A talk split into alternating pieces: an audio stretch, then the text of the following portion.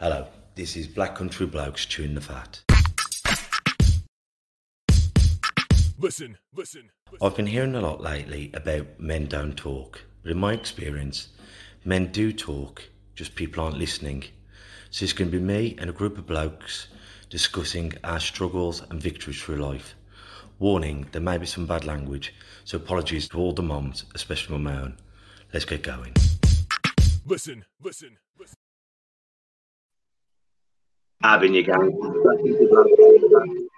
Mika Dillon, uh, Lee Cadman, sorry about that little noise then, Craig Pinches, and we're joined today by Dr. Singh.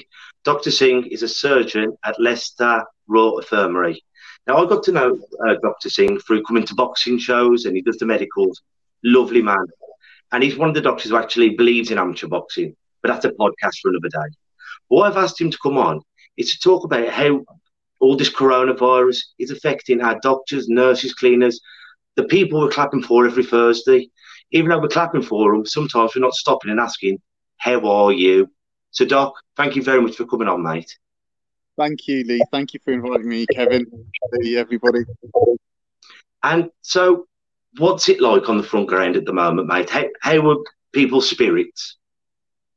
So at the minute, we're we essentially we're kind of relieved. I mean, we didn't really feel the surge. Uh, certainly not in Leicester or Coventry. Um, I know that there was a few hotspots actually towards Birmingham, but that that that fearful surge that happened in London, we didn't feel the effects of it as much. But that certainly doesn't diminish. There was um, a lot of deaths in a very very short period of time. Um, so we're it's a weird feeling. It's it's almost the aftermath. You know, when a tornado's just hit you, you've panicked, you screamed, and now the tornado's left, and you're just trying to pick up pieces from around you. That's that's where we are at the minute, mate. As you just said, like sometimes it's when you're in the heat of battle, you feel it on you, but afterwards, when you start thinking, well, I could have died then, or someone I loved could have died, and how do I move forwards from that? You're absolutely right. Right. It's, um, it's a it's a strange, strange feeling because when you're in the NHS, irrespective of where you are in the NHS, everybody's working their nuts off. Trust me, there isn't a there isn't a single person. Those days of playing golf in mid afternoon or, or long gone. So everybody's working their nuts off, and um, you, you're right. You don't stop and think. Uh, you don't have that moment to to gather your thoughts. And unfortunately, like with most things in life, when you don't take time out to reflect on things, it will catch up with you. And at some point, you know, it strikes you and, and you'll have to, you'll be forced to confront it. Has there been anyone like from the NHS, like, have they been reaching out to the nurses or, you know, when you've had a bad day and you've lost more people than you want or you've lost a colleague, are they offering counselling and other things? So during the period um, and when I'm saying the period, I'm talking about from mid March. I mean, we all knew back in February that, you know, essentially shit has hit the fan. Uh, we were already getting the reports from South Korea. So these are accurate reports. So nobody was believing within the scientific community what was coming out of China. It was way too late. Uh, the WHO was staying a bit very, very stum on things. And so we were relying on information from South Korea, Singapore, and then Italy blew up, and and that's literally we had staff members whose family we're talking brothers, sisters, mums were in Italy within the hospital service working at the time. So this was first-hand information we were getting back in February. Um, and so over that period when when really everything got changed and uh, the whole world turned upside down for for us essentially. There was there was nothing. There was literally no coordinated effort in terms of addressing what was going on. And to be fair, I I suppose you can't blame them really. They we were just caught in a in a huge tidal wave, um, and we really didn't know how we were going to cope with pa- patients. We we had beds full of patients that needed to be in hospital, but we knew that there's going to be a whole new cohort, a whole new population of patients coming in that are going to need those beds and unfortunately a bit more than the patients that are already there. And we just didn't have the space or the capacity at that time. That was the real dilemma. So, um, yeah, we, we, struggled at the beginning.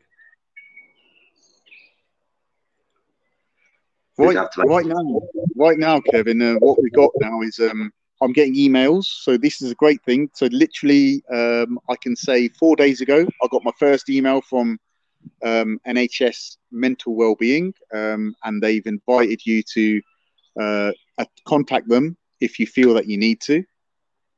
But um, again, it's it's one of those things that we, we laugh as clinicians because you basically you have to put your hand up.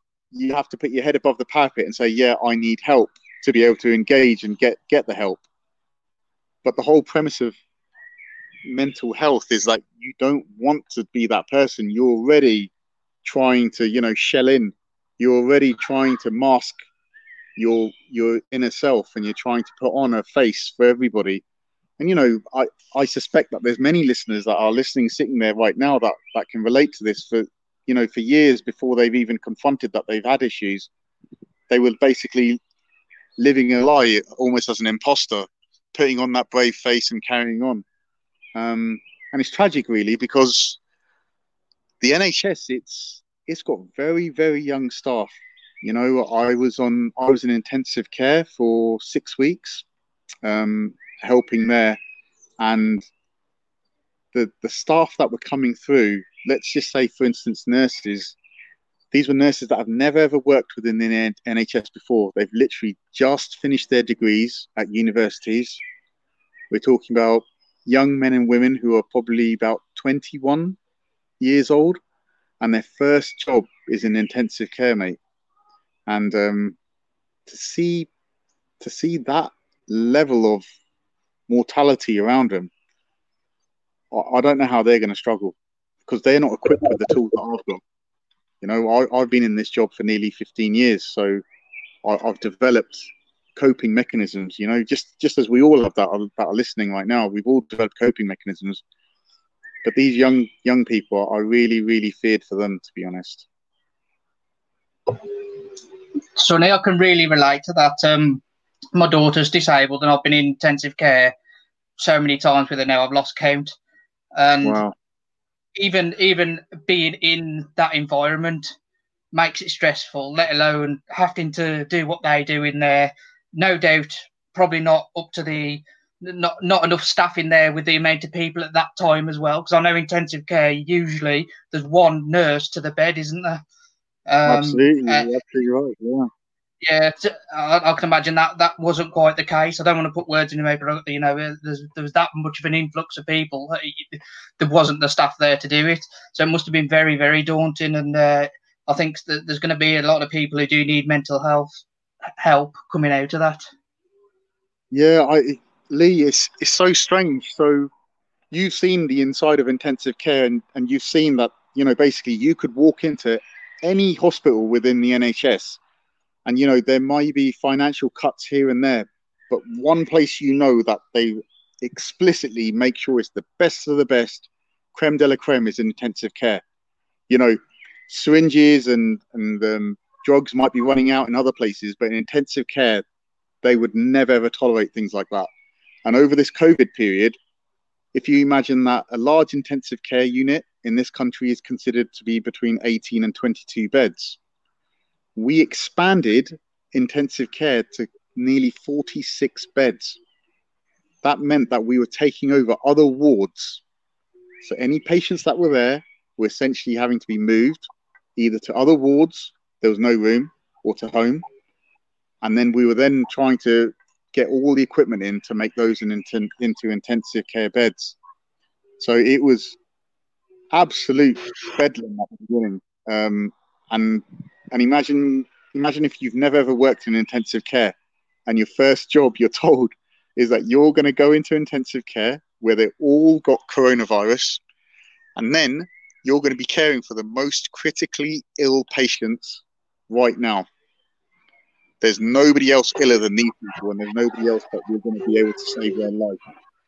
And then you're told that there is no rota, There's no timetable. You just stay there and you keep going and going. And you remember, you remind yourself that this shit, guys, I've got to get home.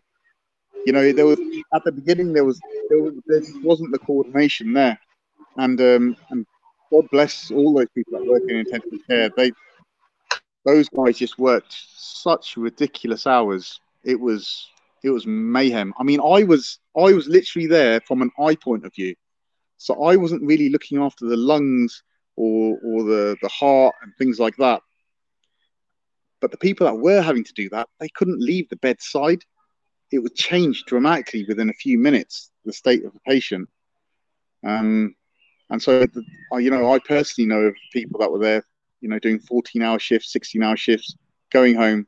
First thing they do is collapse, then get up, shower, and come straight back in again because they knew they had left a couple of patients that they need to really look after. So, uh, did that's beautiful, Doc. Did, what was that interference then, Lee? Do, do we know? Was it just the internet? Lee. Lee, you're on mute, mate. Sorry, Kev, it's me pausing your mic. Unfortunately, we're getting interference from your mic, so I have to pause you every now and again. All right, then, fine, yeah. Um, can I? Am I talking now? Yeah, you're fine. You're fine as long you can talk, but, but when anyone else is talking, I have to pause you. Okay. So, Doc, because we had someone who's an ex squaddy come on the other day, Stuart Bratt, Bratt, and he was saying like he was in the, he was in combat, and he was saying he can imagine these nurses and doctors, as, as you just ex- described, these these first timers are coming to see this this battlefield of death and pain. They, they're going to be coming away with it from post traumatic stress syndrome. I, I, you know, I don't have any experience of PTSD, but from what I've learned, I'd be very, very surprised if a majority of them aren't struggling with it right now. It was um, so there's a strange thing amongst the clinicians is that we have a lot of dark humor, right? And it's basically lads what we do.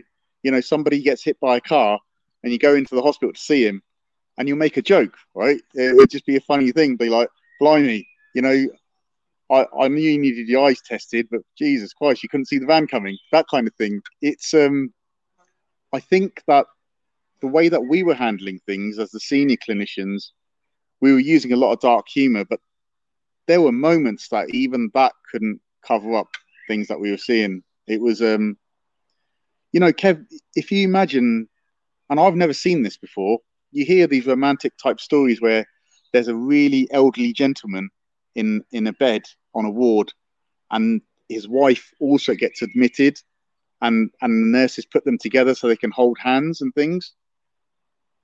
Well, here on intensive care, imagine there was families. You know, we're talking about husbands and wives and their kids all in the same bloody ward and they're all being ventilated and because they're in a coma, none of them know about the others, the fate of the other members of their families. Uh, and you know, I, I still I can't comprehend what it must be like um, to wake up and be told, you know, the, the gravity of the situation, what's happened. I, I just, it really, really, it, it I don't think there's. I don't think the human brain is designed for things like this. I, I really don't. Lads, is there anything, uh, Aaron? Is there anything you'd like to ask Doctor Singh about this? Just trying to unmute myself. No, I think I'm I'm seconding everything. Obviously, everyone's saying here. I've got family that work for the NHS as well, front line. My mum was a nurse pretty much most of life. My dad's still working. My wife's a pharmacist. So I feel everything that they're going through. And, I, and I, I, second everything that you say that when they come home, it's not just exhaustion from like the, the physical aspect, it's like mentally taxing on them, and, and, and that's horrible. Um, the only thing I was going to ask you, but obviously uh, this might be out of your remit, I suppose, uh, given your expertise isn't so much on the mental health aspect, was what's, and, I, am being a bit of a pessimist, pessimist here, sorry, is what's your views in terms of like second waves? Uh, and is there anything that maybe you could just recommend or that maybe we could mitigate something happening later on? Because for me, I'm still overly cautious. I'm still really not not kind of throwing myself out there because I can't have that on my conscience that me going out one or two weeks earlier could affect, could essentially affect somebody else. So that, that's probably all I'd ask, really. You know, uh, it's, it's a really, really good question. Okay, and um, the other thing that I'd I'd like to say is it Aaron, uh, your name? Yeah, yeah, Aaron. The other thing that I'd like to say is that it's amazing that you're sitting there and your very first thought is I might be implicating or I might put jeopardize somebody else. You know, I I think that that attitude is I think it's quite unique to to being British. That the first our very first instinct is always, well, look, I, I didn't even consider myself. All I'm worried about is bringing it home and giving it to somebody else. Yeah. Or you know, um, so look, mate, I people like you are are few and far between in the world. Honestly, I, I you should um you should hold your head very high for having those types of principles. Um, in terms of second waves, so coronavirus itself, it's a bit like the flu virus, right? It's been around for thousands of years, we suspect. Mm-hmm. It just happens to be that when a particular mutation happens in any of these types of viruses, they either become really, really weak and disappear, a bit like influenza does. So mm-hmm. each year it comes around, it's really aggressive, and but it's mutating at such a rate itself. Its DNA is so unstable that every time it tries to make offspring, the offspring are a little bit weaker than the predecessors, right. and that's how influenza dies out usually.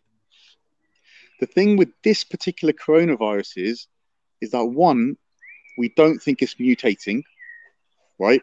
It might be, but it's so soon that we just haven't seen any mutations in it.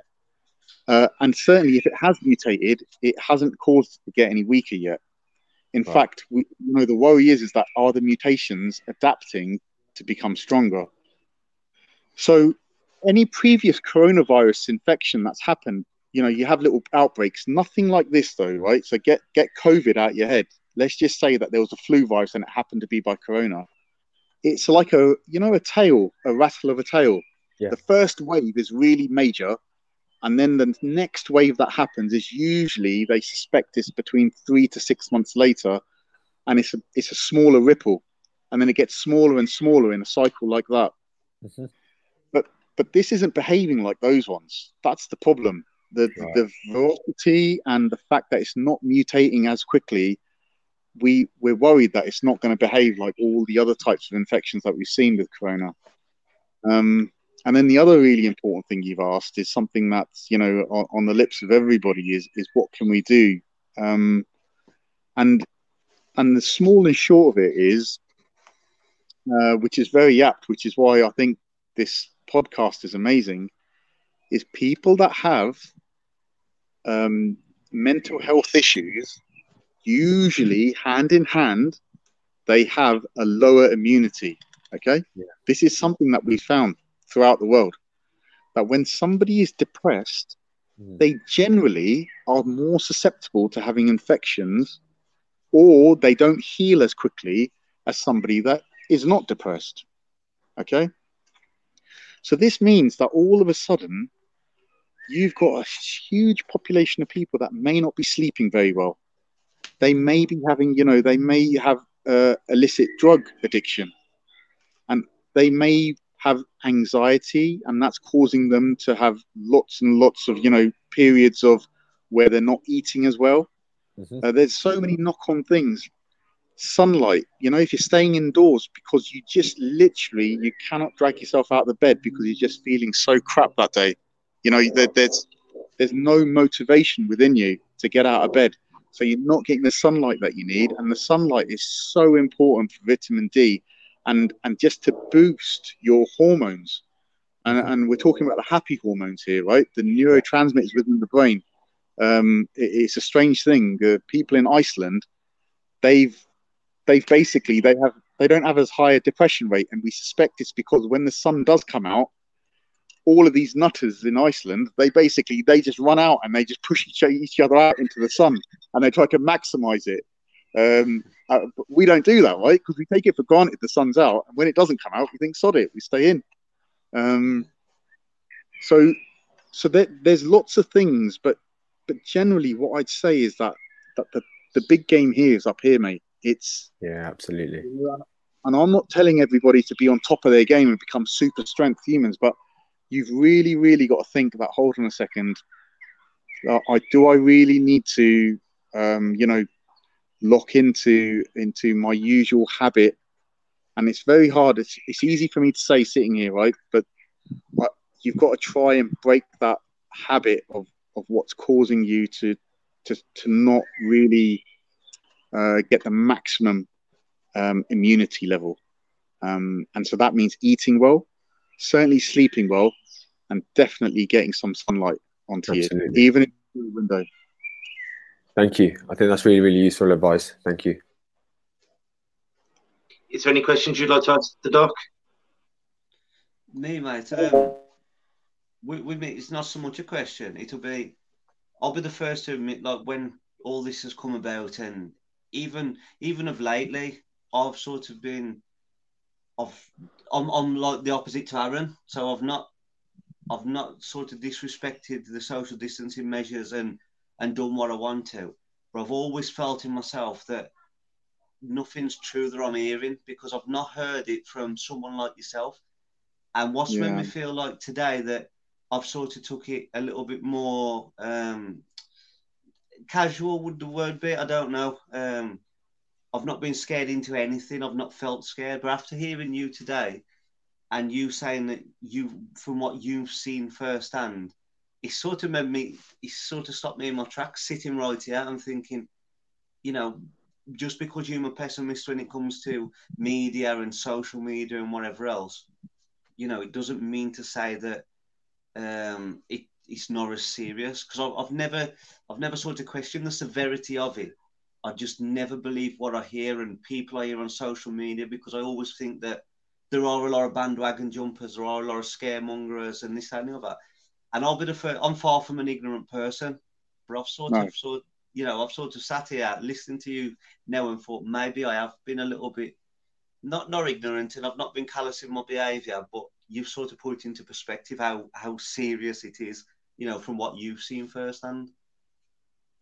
Those are again very very excellent points you've raised. I think um, I think nowadays with with all the Kim Kardashian and and all of that stuff going on, we tend to take a lot of what we read with a pinch of salt. Um, and and remember, I've I've portrayed to you guys what I've seen in intensive care. So I'm like the the tip of the iceberg, you know, the worst part right at the top that's going to melt first, kind of thing. They're the patients that I've seen.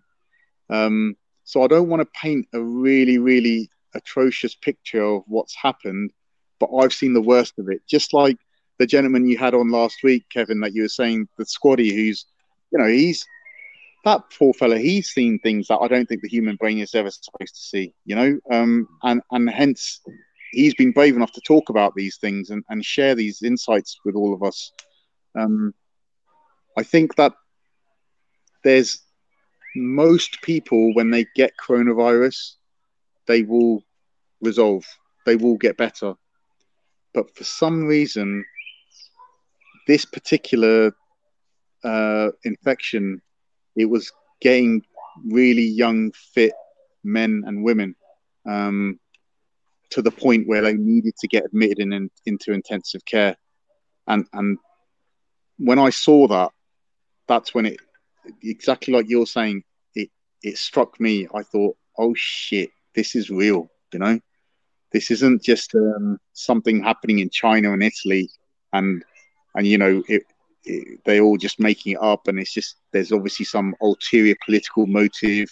Um, I, I thought to myself, bloody hell, and and you know, there's I, I know we're running short on time, but I wanted to just quickly share one other thing with you that um, and and this stopped me in my tracks as well. This particular aspect of the story. Um, so when sorry, I've lost my train of thought there. Um, probably because I don't want to talk about it. To be honest. uh, um, sorry, Kev. Go go ahead. Uh, let me see if I can regather my thoughts a second. No, it's great, mate. And this is what we love, though. Dr. Singh, we love real people. As you know, we haven't sent you any questions over. We want it to be people talking generally from the heart. Yeah, I, I and that's why I probably like I probably like the boxing fraternity so much because um, you know, it's just the population that I see. They're just very, very honest, honest people. I and I, you know, I, I love that. That's it. I'm attracted to that type of environment tremendously. Um, the the one story that I, I wanted to share with you guys from intensive care was um, so Lee, if you recall, unfortunately, I'm, I'm bringing you into this just because you shared shared your stories when you were in intensive care with your, your daughter. Um, I, you can imagine that you basically got to know the nurses and the clinicians to such a level that you were on first name terms, right? And and and you were, it was almost as though they were talking to you as much as they were to the patient. Um, and and this this is the thing that hit the intensive care consultants so hard was that all of a sudden, if you got admitted into intensive care, you had no family around you.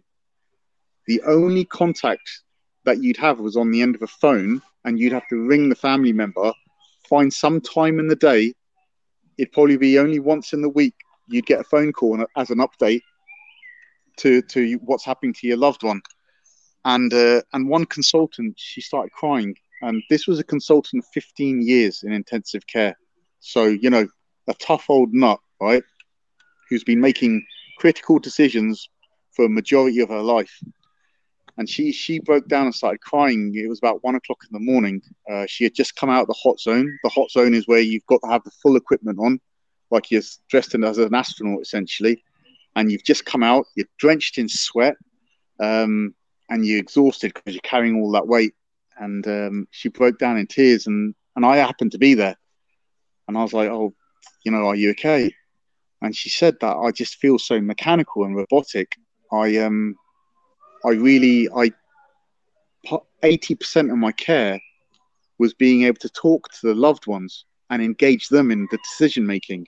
You know, really embrace them, and you know, because I couldn't talk to the patient because they're comatose, I'd be talking to the the family, the the daughters and the parents, and and let them know that you know this is what we're thinking. What do you think? And that was stripped away. And she said that I feel like a robot in there. I'm eighty percent of my care is now suddenly being shred away, and I didn't realize that that's what made me a doctor. It wasn't the twenty percent of mechanical work that I was doing to save lives, and and that really got in my psyche. I I was I was mesmerized by what she said. I, I, I drove home and I couldn't stop thinking about about what she had spoken. Um, you know, that's a real trooper. You I don't think there's going to be very few people in, in life that get that moment of epiphany where it make they suddenly realize that shit, that's what made me. And she had that moment, uh, albeit in, in the worst of circumstances. In truth, I couldn't really imagine me not being able to be there and support my daughter at that time.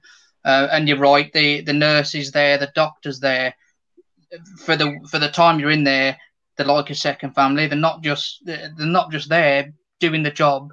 They're also a shoulder to cry on. Um, someone who you can talk to, who who has some kind of understanding of what you're going through, and that goes for the for the other people in there. My daughter's five, so we was on um, the children's uh, intensive care ward, and there's other families around you as well who are all going through the same thing. So you you kind of gain strength from everyone around you as well as the doctors but they really do. The doctor nurses really do become part of your family to the point we we get invited to Christmas dues that they have on their on their ward still, and and she hasn't been in intensive care in over a year now. You know, it's um and the work they do is just fantastic. It's and the care, the care and the, the, the take it's it's unreal. Um, we do have a question for you. Oh, Sorry, please, yeah, Uh, Aaron, do you want to do you want to ask that question? Can you see that on the screen? It's it's from your yeah, wife. sure. so- Yeah, so I, I managed to persuade the wife to actually watch today. Bless her. Um, she Oh, was just asking Hello. actually that um, so she's heard some news that's come out that apparently Black or Asian groups are potentially more likely to die from COVID. Um, is, and she's just asking, have you seen anything that would maybe um, reaffirm that statement uh, in the workplace yourself? Are there extra precautions maybe you'd advise uh, Black and Asian groups, or is this just something that again has just come in the media and kind of just been retweeted about? Um, so, I mean, I was in Leicester, uh, and Leicester's densely populated with Gujaratis. Okay, so that's like uh, we're talking about mainly Indian population. You do have a small Bengali and Bangladeshi population, and about equal. I mean, I don't know. Don't quote me on this, but I think about equal mix of of white and um, African heritage, uh, black children, children and and people. So when I was in there, I generally saw mainly men, very few women. Uh, and then of those men, they were nearly all of them were either black or brown. There was the very, very odd Caucasian person. Now, in my head at that time, I was trying to figure it out. It struck me as well. I was like, Yeah. you know, it's full of blokes in here, and um, and they all bloody look like me. So uh, I, I I was like, Jesus, what's going on here? Um, and I I put it in my head that well, Leicester's made up of mainly Indian population, and hence, if someone's going to get ill, they're going to most likely be from an Indian family, and that's why they've ended up here. But then, as we started learning in April that actually other places uh, around the country had got the same type of mix that I was seeing in Leicester, and they necessarily didn't have that many ethnic population uh, within this, the community around them. That's when this whole thing about you know the BME community being more susceptible was really taken seriously. Right. So uh, I, you know, I have to stress to the listeners that that we were all learning while we were there as well. We have never seen anything like this. It's unprecedented. Hmm. So we're still trying to get our head around it. And there's a lot of theories out there. The first one was vitamin D. That you know, generally, we thought that because of our genetics, we generally have require more vitamin D than most, and we just don't get it in this country. Mhm. But then when we looked at populations where there was sun and they were ethnic, it just didn't make sense because they were just getting it just as bad as well. Right, so that okay. was out. Then there was a little bit of a um, a theory about TB and people that have had the BCG vaccine. Now, any of our, our our white listeners out there, they'll know every one of their mates at school that was from a black or Asian background had this horrible scar on their arm, and I, you know, Yeah. I've still got mine there. Uh, and, and you know, I'm sure that you guys could Yeah. all have a look on you and be like, "Yeah, shit, you're right, dog." So what that was was that there was a higher rate of TB being infected because people from those particular communities they'd have family members coming over from overseas where there's a high rate of TB and infecting the people nearest to him. And so it was just thought that the best thing to do is just vaccinate Right. the highest risk people. And they thought, shit, do you reckon the vaccine's got something to do with being more susceptible to coronavirus? But that hasn't really worked out. They've, they've tried to investigate that and they've said that, well, that, that doesn't work out either. Um, so we're still kind of at a loss as to why. What we do know, and these are facts, is that black and Asians they tend to have a higher rate of diabetes. Yeah. So hence it means that you're higher risk for anything. It just happens to be corona this time. Uh, black and Asians tend to be of a lower socio-economic group, and therefore when they're living in a house, it's not just you know their brother and sister in the house. You got bloody grandchildren, grandparents, Yeah. Uncles, aunts. You got people visiting that you don't even know who the hell they are, but they're living in the house as well because they're just trying to bloody. You're just trying to help them out, and they're thinking that maybe that has an im- impact as well, and that's fact. So, you know, these are the kind of things that we're trying to struggle and work out why. Um, but certainly, this doesn't mean that you're immune if you're white, because I've seen it with my own eyes. Blonde hair, blue eyed, you know, you know, the stereotypical white person, and they've, you know, really, really, you know, I, I don't want to say the actual words, but they've met their demise uh, from this infection. So this this isn't just a, a black thing at all. Um, and and you know the other thing, Lee, is uh, I think we were off air when we were just you know when we were just starting to the podcast. The whole political aspect behind this is there's people that are exploiting this whole fact so badly at the minute, and, and it, it's making making me furious to be to be honest with you, me and my friends um, within the hospital, because all of a sudden now you've got you've got those that want to use this as a motive to now expound other types of ideas uh, and other other things that they they they feel a bit pissed off about within community but to use this as a weapon to mm. try and get across your views you know uh, that's that just doesn't make sense to me at all it's sickening